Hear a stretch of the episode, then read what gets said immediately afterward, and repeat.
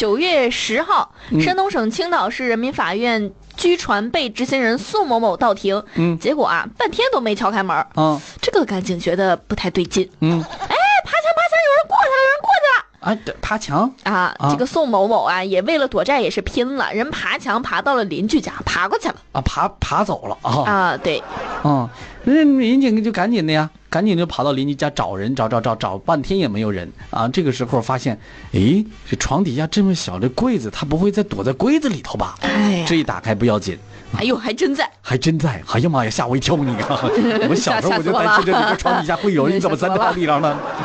真的是人逼急了，什么武功都能速成哈、关键是那柜子真的很小啊你！所说你怎么就钻进去？怎么你怎么钻进去？怎么出来吧？你这缩骨功吗？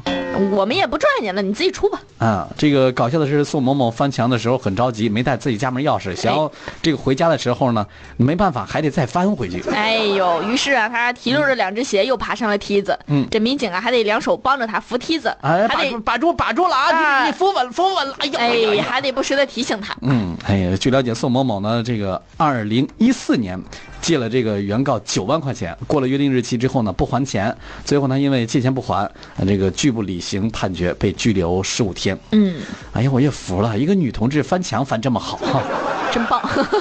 你说你干点啥不好？你翻墙你。哎，你关键是你你翻墙，你你那钱该还也得还呢，是不是？